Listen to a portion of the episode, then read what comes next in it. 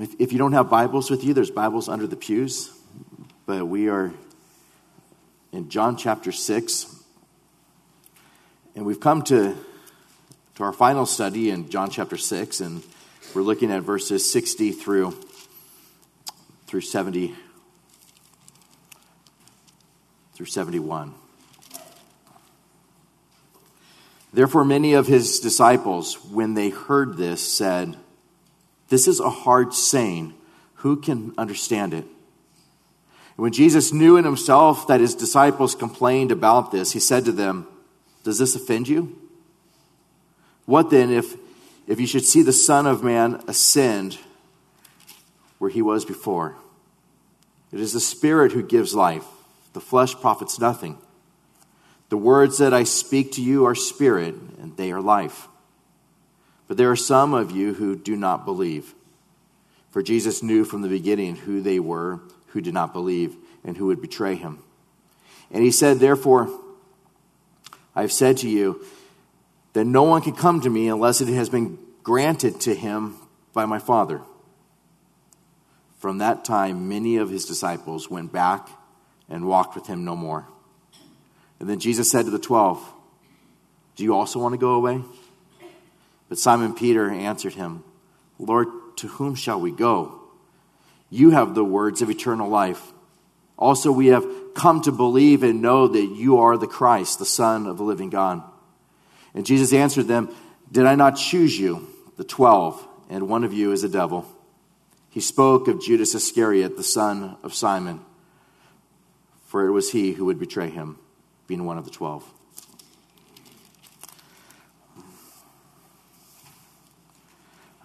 I, I frequently pray for revival um, in our land.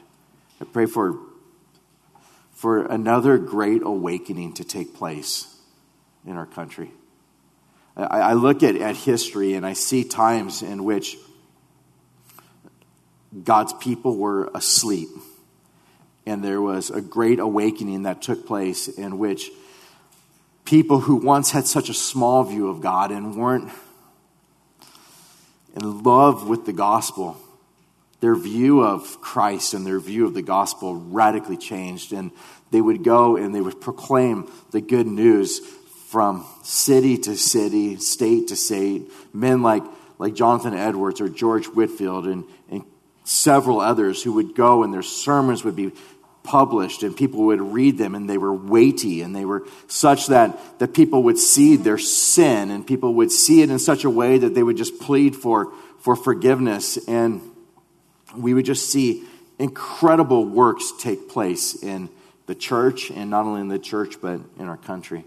You think of how many great universities have come from the time of, of the Great Awakening, in which people were so eager to learn God's Word and to grow in their knowledge of Him.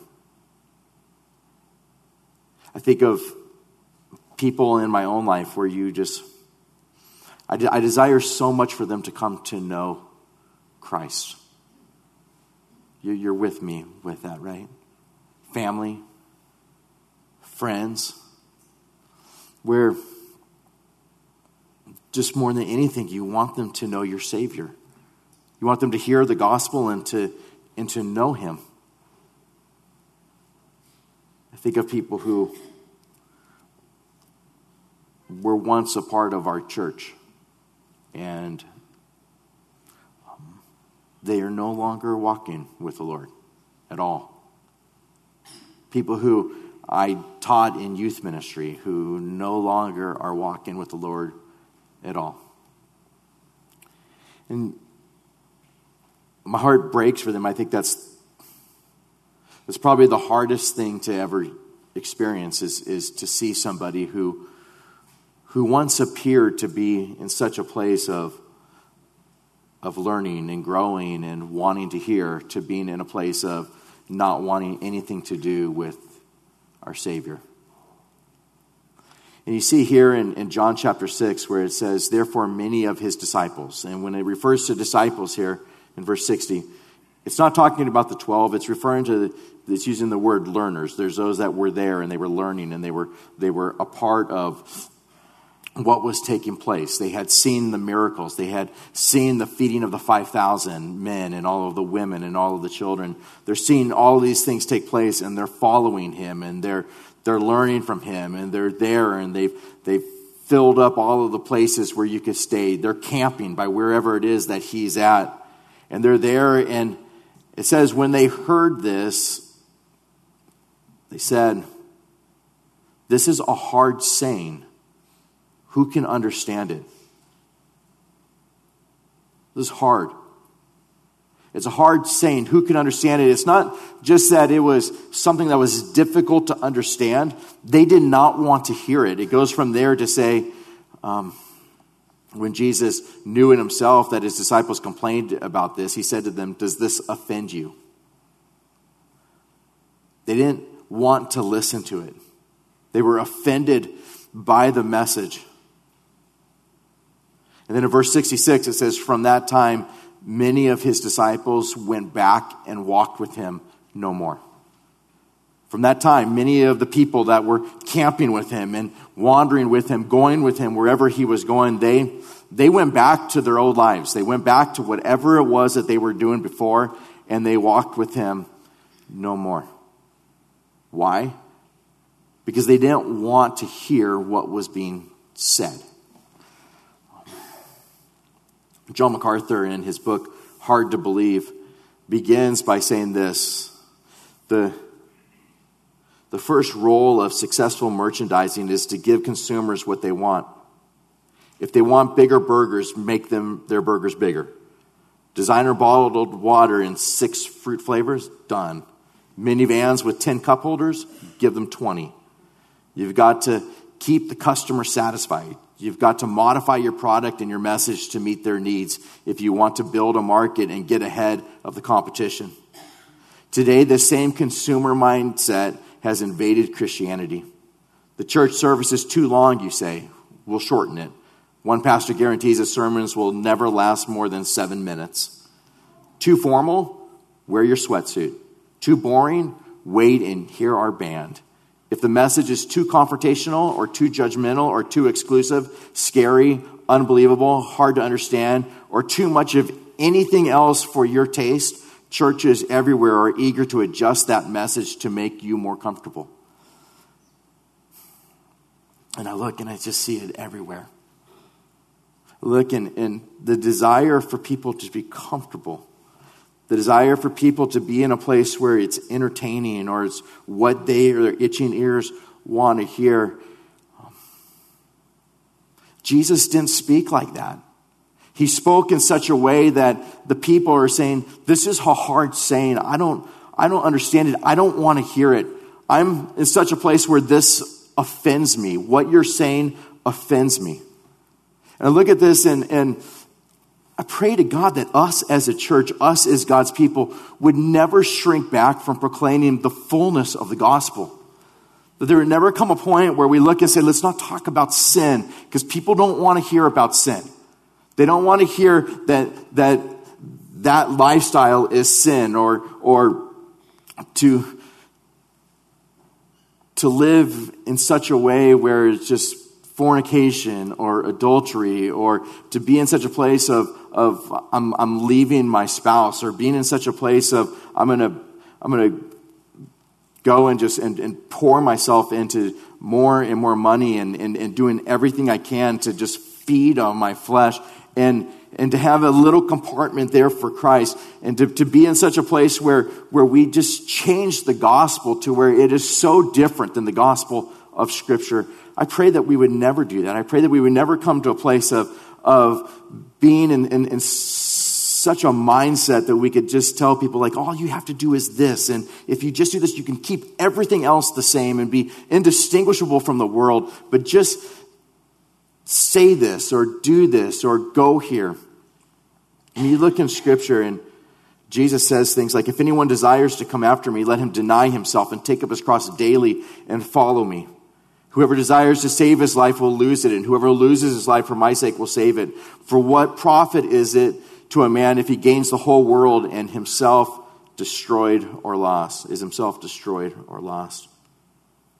We come to a, a, a place of looking at this where these people are hearing these things and just saying, This is hard. This is hard to listen to. I don't want this in my life. I don't want to hear this. What is it that they don't want to hear? We have just come to the end of, we're, we're in the eighth sermon of, of, of a study just in, in John chapter 6 alone, alone. So we've had seven sermons so far in John chapter 6, and I think it's possible to get to a place where, where in, in looking at it in detail, going through eight sermons in John chapter 6, we can fail to see the forest through the trees.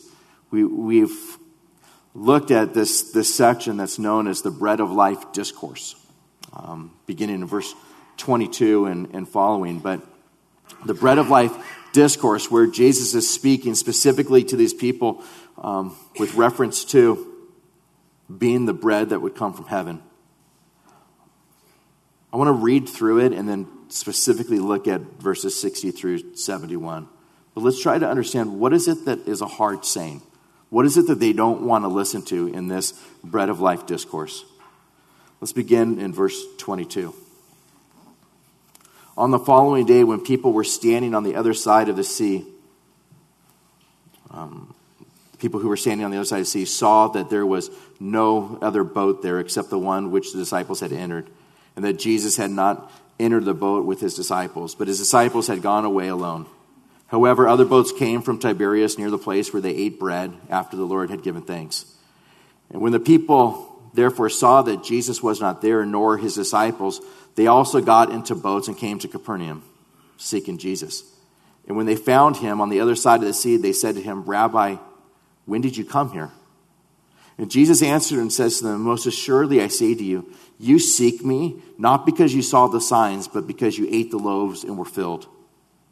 Do not labor for the food which perishes, but for the food which endures to everlasting life, which the Son of Man will give you, because God the Father has set his seal on him. Just stopping there. What was hard to listen to? Here, these guys are coming, and, and, and these men and women are coming, and they're coming to Jesus seeking him. But he just looks right through them and sees their hearts. He had just fed the 5,000 men and all of the women and all the children, multiplying the fish and the loaves. But they're coming to him, and Jesus says, Most assuredly, I say to you, you seek me not because you saw the signs, but because you ate the loaves and were filled. You're coming because you ate the loaves and were filled. You're coming because you want more food from me. You're not coming because you see me to be the King of Kings and the Lord of Lords. You're not coming because you see me to be the Messiah. You're not coming because you see your spiritual need and that you, like the, the Pharisees or like the scribes or like the Sadducees, are, are hypocrites in whom you're, you're, you're such a place where you, you think that everything's okay, but you're so far from me. You're not coming for those reasons. You're coming because you want to be filled. You don't want to be changed. You just want to be fed.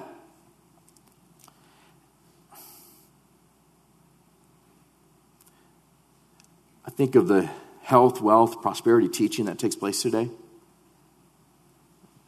Teaching things like God wants everyone to be healthy. God wants everybody to have money. God wants everybody to drive a nice car and to have a nice house and to have all these things. And all you got to do is name it and claim it. All these. Things. Guess what? Groves of people go to hear messages that are like that. But that is not the message that Jesus is saying here.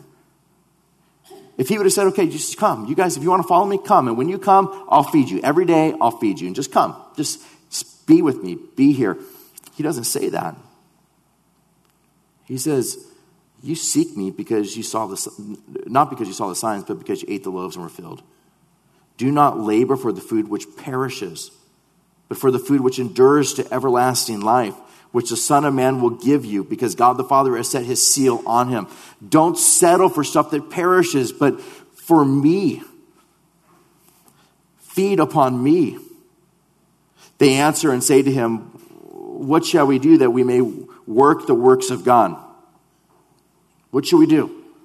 What should we do so that we can do things like this and we can see the miracles and we can do the miracles and we can do all of these things? And Jesus' response is, This is the work of God, that you believe in him whom he sent. This is the work that you believe, that you believe in him. You want to know the work? Believe in him whom he sent. Believe in me, Christ is saying. It's a difficult saying. They don't want to hear that. They want to see miracles. They want to be fed. They want their flesh just covered. They want the Romans to be put aside. They want the Messiah to come and set up a kingdom. They want things now. So they say to him, What sign will you perform then? That we may see it and believe you. What work will you do? Our fathers ate the manna in the desert, and, as it is written, he gave them bread from heaven to eat. They gave, they, they, they ate bread every single day. You fed us once. We want food every single day. What, what sign will you perform? And Jesus says, Most assuredly, I say to you, Moses did not give you the bread from heaven, but my Father gives you the true bread from heaven.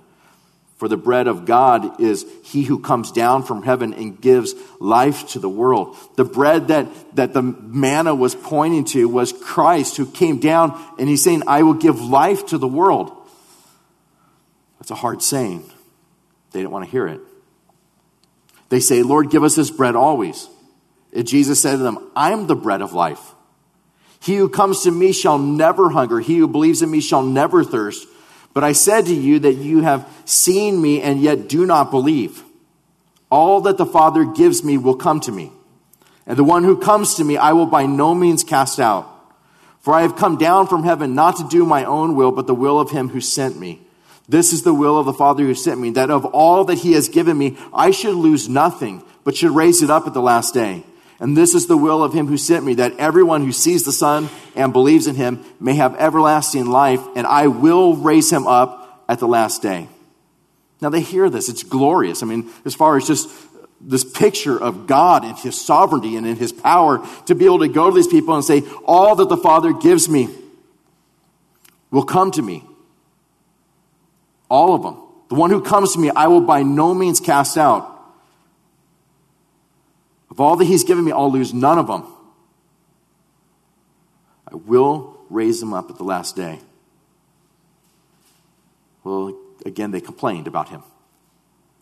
They hear this message, and their first thought is, I don't like what I hear. I don't, I don't like what you're saying. You're saying that, that you're in such a place where if we believe in you, we'll have everlasting life. That you're the bread of heaven, that you're the one that's coming down, that the Father has given you all of those and they'll all come to you. We don't like what we're hearing. They're complaining, saying, because he said, I am the bread which came down from heaven. And they said, Is not this Jesus, the son of Joseph, who, whose father and mother we know? How is it then that he says, I've come down from heaven? Well, Jesus answered and said to them, Do not murmur among yourselves. No one can come to me unless the Father who sent me draws him, and I will raise him up at the last day. It is written in the prophets, and they shall be taught, all be taught by God. Therefore, everyone who has heard and learned from the Father comes to me. Not that anyone has seen the Father except he who is from God he has seen the Father. Most assuredly, I say to you, he who believes in me has everlasting life. I am the bread of life. Your fathers ate the manna uh, in the wilderness and are dead. This is the bread which comes down from heaven, that one may eat of it and not die. I am the living bread which came down from heaven. If anyone eats of this bread, he will live forever. And the bread which I shall give is my flesh, which I shall give for the life of the world. And the Jews therefore quarreled among themselves, saying, How can this man give us his flesh to eat? I'm the bread of life. And they're just saying, like, how can he say that? How can he say that he's going to give us his flesh to eat? And they just start arguing amongst each other, complaining about what's being said. And so Jesus says to them, Most assuredly I say to you, unless you eat the flesh of the Son of Man and drink his blood, you have no life in you. Whoever eats my flesh and drinks my blood has eternal life and I will raise him up at the last day. For my flesh is food indeed, and my blood is drink indeed. He who eats my flesh and drinks my blood abides in me, and I in him. As the living Father sent me, and I live because of the Father, so he who feeds on me will live because of me. This is the bread which came down from heaven, not as your fathers ate the manna and are dead. He who eats this bread will live forever. Saying to them, Feed on me Eat me. Be in a place where all of your hope, everything that sustains you, everything that is that which you look to for salvation, it is me. Eat of me. feast on me. Don't taste of me. Don't just have me in this little tiny compartment of your life. Lose your life for me. Give yourself entirely to me. Place all of your hope in this salvation in me. This is the message that's saying, and what do they do? They say, This is a hard saying. Who can understand it? I don't want to hear any of it. I don't want anything to do with this message. And they left. They wandered. They all went back to what they were doing before. Jesus says to them, Does this offend you? Does this message offend you?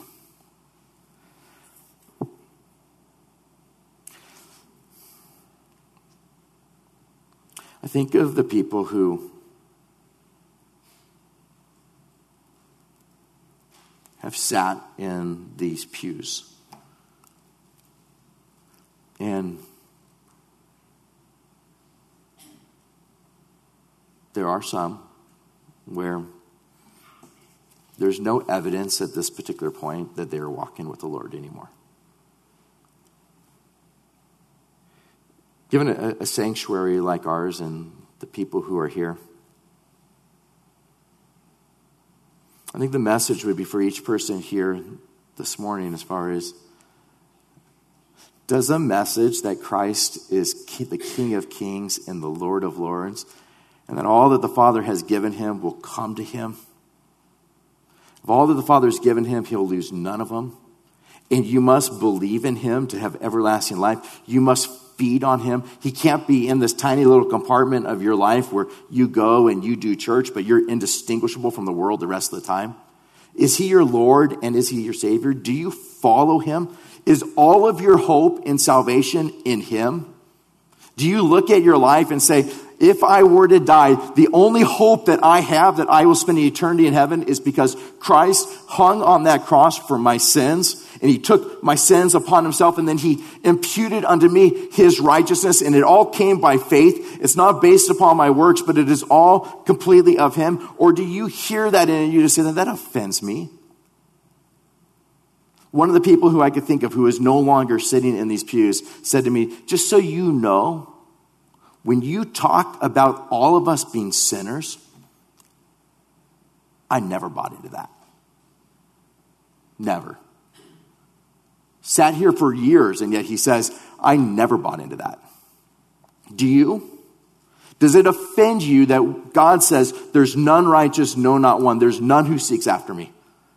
Does it offend you that God says that your righteousness is like filthy rags in my sight? Does it offend you that you are empty handed and that you have nothing to offer him? Does it offend you that you must come to him and, and, and by faith alone, not based upon your works, but by faith alone, that is your only hope in this life and for all eternity. It's not based on whether you were a good guy or a good young lady or whether you think that you've worked hard or you're a good parent or whatever else it is. It is solely based on the work of Christ upon the cross to forgive you of your sins and to give you righteousness. Does that offend you? Jesus is saying, Does this offend you? Does it offend you? Is this offensive to you? Do you look at it and say, I don't like that message. This is hard to hear. I don't want to hear it. Do you fit into that camp of don't say there's only one way to get to heaven? I think all roads lead to heaven. Do you create a gospel in your own mind that says, to me, God is like this, and it's totally separate from what's found in Scripture? Do you look at lifestyles of people and see people and say, you know, I'm not going to say that's bad. I'm not going to say they shouldn't do that. To each their own. Are you in a place where you look and you just say, I know Jesus says this, but I don't think he really meant that. And then you just decide what it is that you'll interpret, the way that you want to interpret, what it is that you want to believe, and the rest of it's just offensive to you? Or do you look and you say, this is my authority, what he says is right, and that is what I'll cling to. And if he tells me the only hope in this world for me is Christ and him crucified, and I count everything else as loss in comparison to the excellency of Christ my Lord. Is that what you cling to, or is it offensive to you? Because Jesus is going to his people and says, Does this offend you? What then if I should see the Son of Man ascend where, what then if you should see the Son of Man ascend where he was before? What if you were to see Christ just rise. Jesus is saying to them, what, what if I just rose right from where I'm at and is, am there at the right hand of the Father? What happens then in your mind? Because they're looking at just saying, like, just give us more bread. Give us something more to eat. I just want more. Give me more. Show me a sign. Do a wonder. What do we need to do to do wonders too? And, and this is where they're at. And Jesus goes from there and says, It's the Spirit who gives life. It is the Spirit who gives life. The flesh profits nothing. It's the Spirit that gives life. He gives life. He's going to these people and just saying, just so you guys know, it's the Spirit who is the one who gives you life. Your flesh, all the works of your flesh, all that you could ever muster up, it doesn't profit you anything. I mean, as far as like the, this whole movement of like a self esteem gospel, Jesus is saying, no, you got nothing.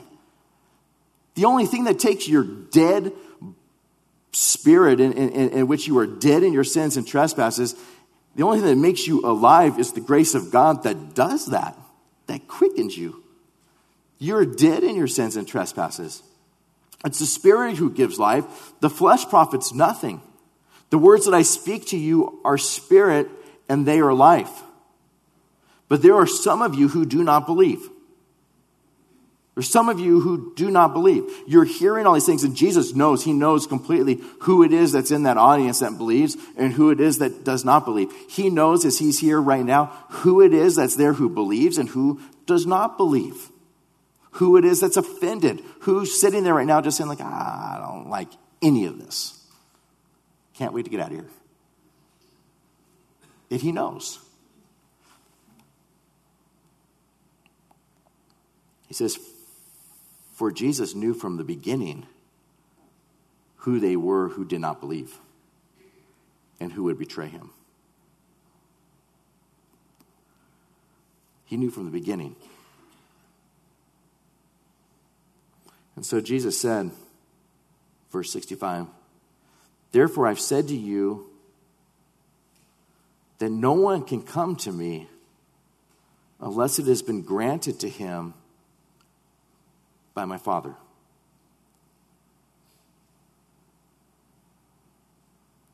No one can come to me unless it's been granted to him by my Father. Why would he say that? He says things like that because he knows the state of our depravity. It's not that you're in such a place where you desire so much to come to him, but you're just not allowed to.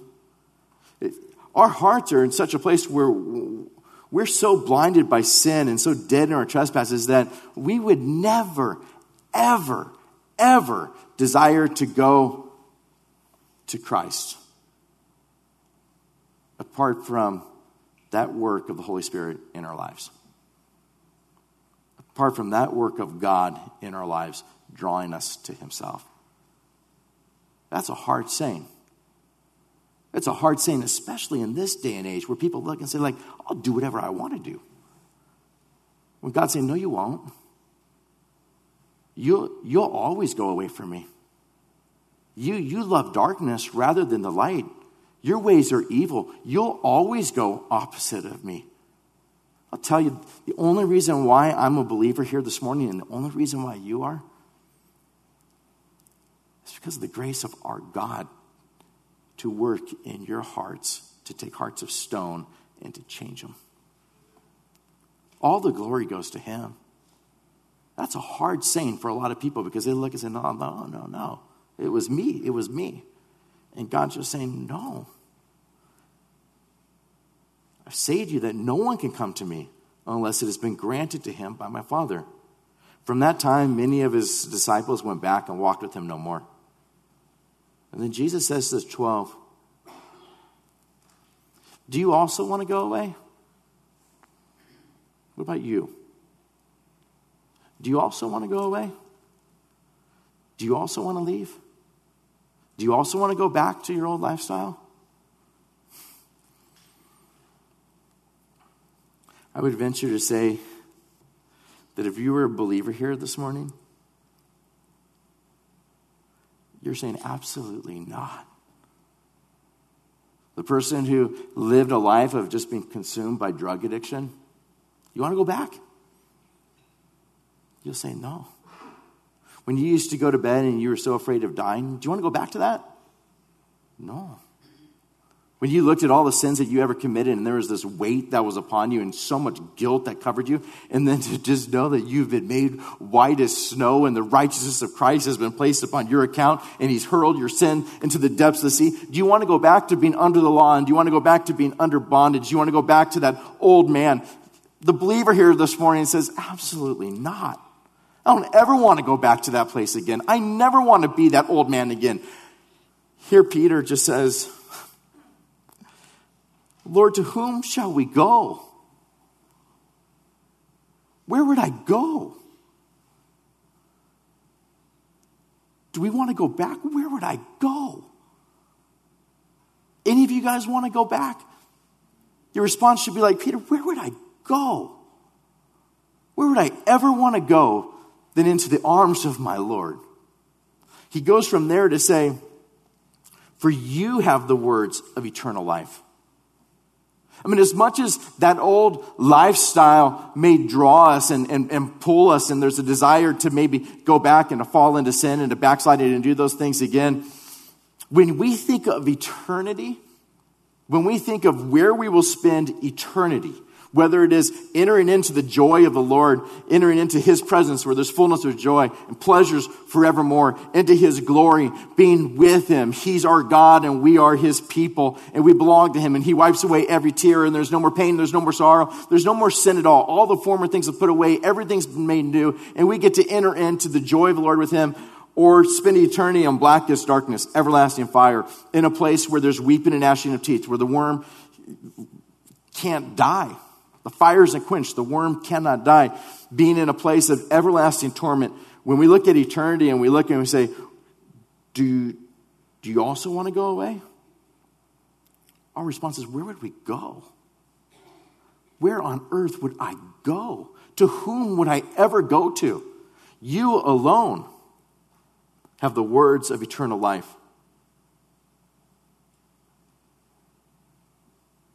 You're the one that has the words of eternal life.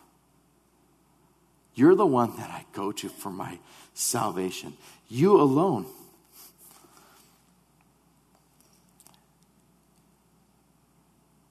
Also, we have come to believe and know that you are the Christ, the Son of the living God.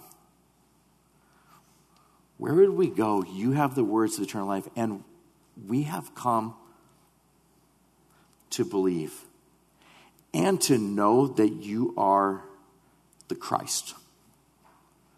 We know who you are. You're the Christ. You're the Son of the living God. This is a description of his position of you are the Messiah.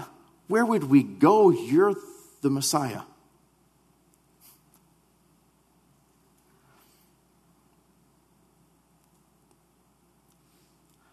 Jesus answered them, Did I not choose you? Twelve. And one of you is a devil. He spoke of Judas Iscariot, the son of Simon, for it was he who would betray him, being one of the twelve. He knew. He knew who it was who would betray him. He knew who it was that would leave. When you look at unbelief and you look at these things and you look at the ones that say, I want to go back. I want to go back. I don't want to follow him anymore. I want to go back. Jesus saying, I knew from the beginning who they were who did not believe. I chose you, the 12, but I already know that one of you is a devil. One of you will betray me. When he spoke of Judas.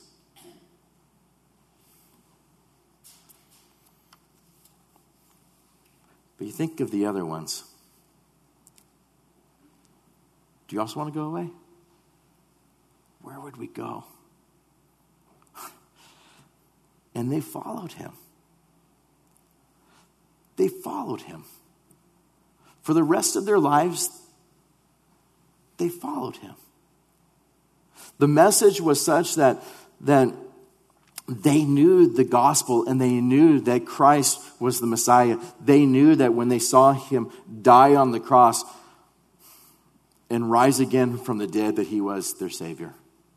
There was no doubt in their minds at that point. Do you also want to go away? No.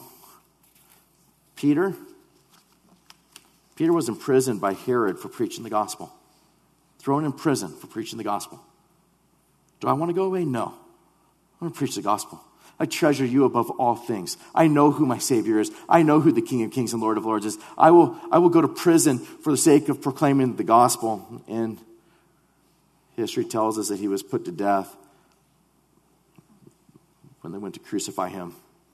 He asked to be crucified upside down so that he wouldn't die in the same way as his Lord. Do I want to go away? No. Crucify me. Just crucify me upside down. I don't, I'm not worthy to die the way he died. James, the son of Zebedee, do you want to go away? No, I'm going to go to Spain and preach the gospel. I'm going to leave my home. I'm going to leave my country. I'm going, I'm going to go to Spain to preach the gospel. Acts 12 tells us that when he returned, Herod the king stretched out his hand to harass some of the church, and then he killed James, the brother of John, with a sword. I'm going to go to Spain, and I'm going to be a missionary there. I'm going to preach the gospel. And when I come back, I'm going to be killed with a sword. Do I want to go away? Mm-mm. Where else would I go? He alone has the words of eternal life. The gospel comes from him. I'll follow him wherever he calls me to go, even if it means going to a far and distant country and only to come back to my home to be killed with a sword. John, do you want to go away? No, I saw and I believed. I'll be exiled to the island of Patmos. And I'll later die in Ephesus, which is modern day Turkey. Andrew, where do you want to go? You want to go? No. I'm going to take the good news to Greece and to Asia Minor, and then I'm going to go all the way up to Russia. I'll go to Russia. Any of you that know geography at all know that's far. It's far to fly to Russia. Much less be like, no, I'm going to go. I'm going to go to Russia. I'll proclaim the gospel there. And then they're going to put me to death on an X shaped cross. I'll do that. I'm not going anywhere else. Philip, I'm going to take the gospel to the Ukraine. I'll go to the Ukraine. I'm leaving Israel. I'm going to Ukraine. I'm going to preach the gospel in the Ukraine. And I'm going to be crucified on a tall cross in what's called modern day Turkey. Bartholomew, I'm going to go to Asia Minor and then I'm going to go to India. Still, the Armenian church claims that he's their founder. And then history tells us that he was flayed alive in Armenia. I'll do that. I'm not going anywhere. They could flay me alive. I'm not going anywhere. Matthew, I'm going to go to Persia and Macedonia and Syria and Parthia and Media, and then I'm going to go down to Ethiopia and then I'll die a martyr's death. Thomas, I was the one that said, unless I see in his hands the print of the nails and put my finger into the print of the nails and put my hand into his side, I won't believe. But Thomas, we're told, he took the gospel to India and was later put to death by a spear and was buried in India. James, the son of Alphaeus, he was arrested, thrown off the temple, and then beaten to death with a club. Thaddeus. If you look at the symbol for him in the early church, it's a gold ship with silver sails before a red horizon because we're told that he got on a ship and he went to various places preaching the gospel. Simon the Zealot took the gospel to Persia. Do you guys want to go? Do you also want to go away? Lord, to whom shall we go? Where would I ever go? You alone have the words of eternal life. We've come to believe and know that you are the Christ, the Son of the living God. So the question would go to those sitting in the pews here this morning. Do you also want to go away? You want to leave? Do you want to depart? Do you want to be apostate? Do you love the things of this world more than Christ? Or do you treasure Him above all things? Are you in a place where revival has first taken place in your own heart? A great awakening has taken place in your own heart to where you look and, and, and whether the message is hard to hear or not, you look and you see, no, this is the most glorious message ever. God is sovereign and all that the Father has given to the Son have come to him. And that is me. And it's all by grace that I'm saved. It's not of works. I could never boast about any of it. Every bit of my salvation is a result of Christ and him crucified and him drawing me unto himself. And all of my allegiance is to him and all the glory of my life and for all eternity belongs to him. And I will go wherever he calls me to go and I'll proclaim that message to whomever he gives me the opportunity to proclaim it because where else would I go? He alone has the words of eternal life. That great awakening needs to first take place in our own hearts that we might go and proclaim the good news to Ukraine or to Russia or to Persia or to Asia Minor or to India or to Ethiopia or to Mission Viejo or to Irvine or to Lake Forest or wherever it is that God calls us to be because it's the greatest news that we could ever hear, hear and there's no place else to go. We know where we found eternal life and it's radically changed us. I pray to God that there would be no one here this morning that is offended by this message. Rather, you listen to it and say, It is Him that I want to follow. I don't want to have one foot in the world and one foot towards Christ or have Him have this tiny compartment in my life. I want to eat of Him and drink of Him and have it be where all of my hope is in Him. It's not just a taste, He has all of me, it all belongs to Him. May that be us.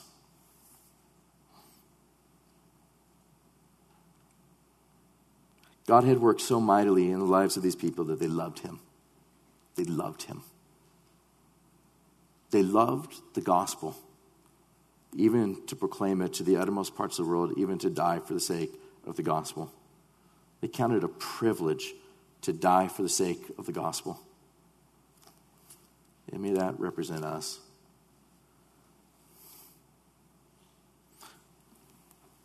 We're going to sing in a moment. My Jesus, I love thee. I know thou art mine. For thee all the follies of sin I resign. My gracious Redeemer, Redeemer, my Savior art thou. If ever I loved thee, my Jesus, tis now. I love thee because thou hast first loved me and purchase my pardon on Calvary's tree. I love thee for wearing the thorns on thy brow. If ever I love thee, my Jesus, tis now. I'll love thee in life and I'll love thee in death and praise thee as long as thou lendest me breath. And say when the death dew lies cold on my brow, if ever I love thee, my Jesus, tis now. Let's pray together. Our Savior, we praise you for giving life to us who were dead. We praise you for the gospel that it does not offend us, but rather we cling to it. Our only hope in this life is the gospel. I pray that you give us boldness to proclaim it. That we wouldn't resort to just this kind of consumer Christianity. I pray that we would never desire to try to improve the gospel. The gospel cannot be improved upon. May we see the weight of our sin, and may it cause us to just be in love with our gracious Redeemer. May we see our substitute, Christ Jesus, the Lamb of God, slain for us on the cross, and may it cause our hearts to forever praise you. May we hear words like, and whoever comes to me, I will no way cast out. And may it just give us boldness to go even to the uttermost parts of this world proclaiming the gospel. May it give us boldness to proclaim the gospel in our own homes and amongst our own family.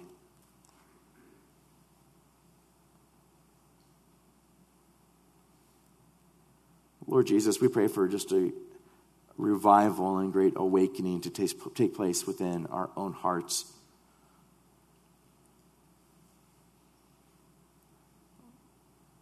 That we might treasure you above everything else in this world. And if asked, do you also want to go away? May we respond like the disciples to whom would we go? Where would we go? You have the words of eternal life. We believe. We believe that you're our Savior. We believe that you're our Lord. We believe that you're the Messiah. We believe that you're our God. You're the Son of the living God. We believe. Our hope, all of it is in you. All the thought to know that the only reason why we could say that is the result of your grace. If ever, Lord, we love thee. But Jesus tis now. As people said, Amen.